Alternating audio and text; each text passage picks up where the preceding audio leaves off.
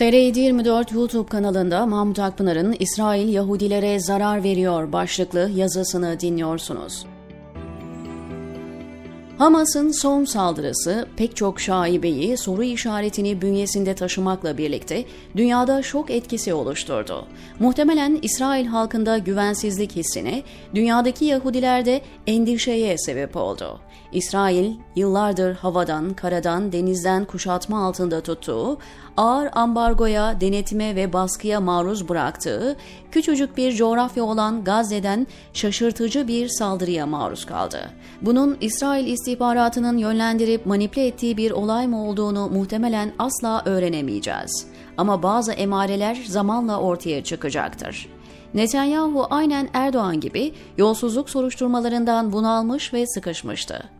İsrail halkı Netanyahu'nun hukuku yok etme ve otoriterleşme eğilimine sert şekilde karşı çıkıyordu. Bu olay Netanyahu için Erdoğan'a Allah'ın lütfu olan 15 Temmuz'a benzer sonuçlar doğurabilir. Sivilleri hedefleyen son Hamas saldırısıyla Netanyahu en azından içte şahsının sorgulanmasını bir süre engelleyecek. Muhtemelen bu olayı otoriterleşmeye gerekçe yapacaktır. Ayrıca dış politikada İsrail'e ve Netanyahu'ya saldırganlık meşruiyeti oluşturacak, yayılmacı politikalara devam imkanı sağlayacaktır. Fragmanlarının görüldüğü üzere bundan sonra Filistinlilerin yaşam şartlarının çok daha ağır olacağını kestirmek zor değil. Hamas'ın sivillere yönelik saldırısı bir terör eylemidir ve asla kabul edilemez, savunulamaz. Ama hemen arkasından İsrail'in uluslararası hukuku insan haklarını yok sayarak zaten kuşatma altında olan Gazze halkının elektriğini, suyunu, gazını kesmesi ve sivil binaları vurması Hamas'ın yaptığından yöntem olarak farkı olmayan, çok daha ağır sonuçlar doğuran bir devlet terörüdür. Netanyahu'nun sivil binaların vuruluşunu sosyal medya hesabından paylaşması ise sorumsuzluk yanında hukuksuz, pragmatist, ilkesiz liderlik örneğidir. İsrail'in saldırgan tutumları hep benzer olaylar üzerine bina ediliyor. Gazze'den, Filistin tarafından İsrail cenahına bazı saldırılar oluyor, füzeler atılıyor. Ardından İsrail bu olayı dünyaya meşru savunma hakkı şeklinde sunarak Müslümanları öldürme, Filistin'i bombalama hakkı elde ediyor. Onlarca yıldır bu tablo tekerrür ediyor ve bunu kimse sorgulamıyor. Oysa Filistin'in en önemli gücü füzeleri değil, haklılığı, mağduriyeti, mazlum olmaları. Dünya bu noktada sözde de olsa Filistinlilerin arkasında. İsrail'e güçle mukabele etmeye kalkmak yerine mağduriyetle ve diplomasiyle mukabele edilse çok daha fazla zarar verilebilir. Müslümanların kanı sonuç alınamayacak çıkışlardan dolayı dökülmemiş olur. Ancak son saldırıyla İsrail'i eleştirenler dahi bir süre susmak ve Netanyahu'nun yapacaklarına kulak tıkamak zorunda kalacaktır. Muhtemelen İsrail çok daha geniş işgal operasyonlarına başlayacak, kendince daha büyük hedeflere ulaşmaya çalışacaktır. Son yıllarda BOP çerçevesinde Orta Doğu'nun yeniden yapılanmasına ancak İsrail'in güvenliği penceresinden bakarsanız anlamlı hale geliyor. Batılı güçler münhasıran ABD İsrail'e kayıtsız şartsız destek vermekle, insan haklarını ihlallerini görmezden gelmekle kalmadı, bölgeye monte edilmiş İsrail'in ayakta kalması için coğrafi siyasi mühendislik de yaptı. Orta Doğu'da son 30 yılda İsrail'e tehdit oluşturan devletler zayıflatıldı, parçalandı. Orta Doğu, İsrail'in güvenliği endeksi yeniden yapılandırılıyor ve etkisiz küçük devletçiklere bölünüyor. Bu arada Müslümanlar Orta Doğu'daki yapısal değişimi görmek yerine sembolik değeri olan Filistin'deki Gazze'deki olaylara odaklanıyor, bir yönüyle büyük resmi kaçırıyor.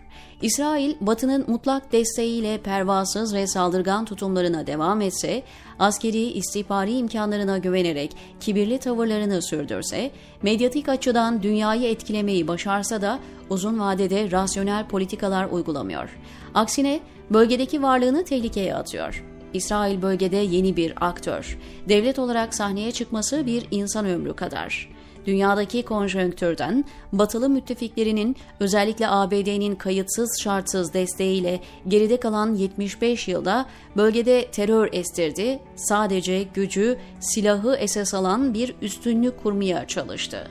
Bunu kısmen başardı da Ancak eğer İsrail ve İsrailliler 350 milyon Müslümanın ortasında kalıcı ve uzun vadeli olarak devam etmek istiyorsa, başkasına hayat hakkı tanımayan, ceberut, zorba, komşularının varlığına dahi tehdit oluşturan bir devlet olmaktan çıkmalıdır.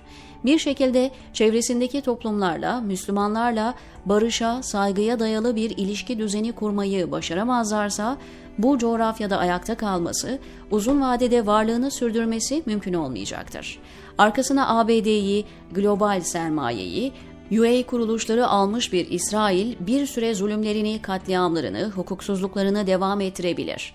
Ancak er veya geç ABD dünyada ve bölgede etkinliğini yitirecek, İsrail'i koruyan güçler zayıflayacaktır. İsrail silahlı unsurlarıyla hep böyle ceberut, güçlü ve baskın kalamayacaktır. Hamas'ın İsrail'e son olayla vermek istediği temel mesajın bu olduğu iddiaları vardır. Dünyadaki dengelerin değişmesi ve güçlülerin etkisizleşmesi, zayıfların güçlenmesi beşeri coğrafyanın kaderidir. İsrail hukuksuzlukla, evrensel değerleri yok sayarak ve kibirle çevresindeki Müslümanları eziyor, aşağılıyor, katlediyor. Müslümanların ehli kitaba, Yahudilere bakışı tarih boyunca olumlu olmuştur. Gerek Medine vesikasında, gerekse İstanbul'un fethi sonrası uygulanan millet sisteminde Yahudilere bugünün Batı dünyasında bile olmayan haklar, ayrıcalıklar verilmiştir. Yahudiler yüzyıllarca en rahat dönemlerini İslam toplumları içinde yaşamışlardır. Ama İsrail'in Müslümanlara ve Filistinlilere yaptığı zulümler, katliamlar bütün Müslümanlarda Yahudilere karşı bir husumet oluşturuyor.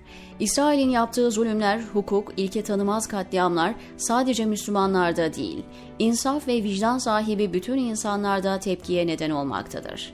İsrail'in uygulamalarının Yahudilerin kendisini üstün ırk görmeleri nedeniyle dini gerekçelerle yapıldığı yönündeki kanaatler güçlenmektedir. Sonuçta İsrail politikaları sadece İsrail Yahudilerinin güvenliğini ihlal etmemekte, dünyada Yahudilere nefret, tepki birikmesine neden olmaktadır.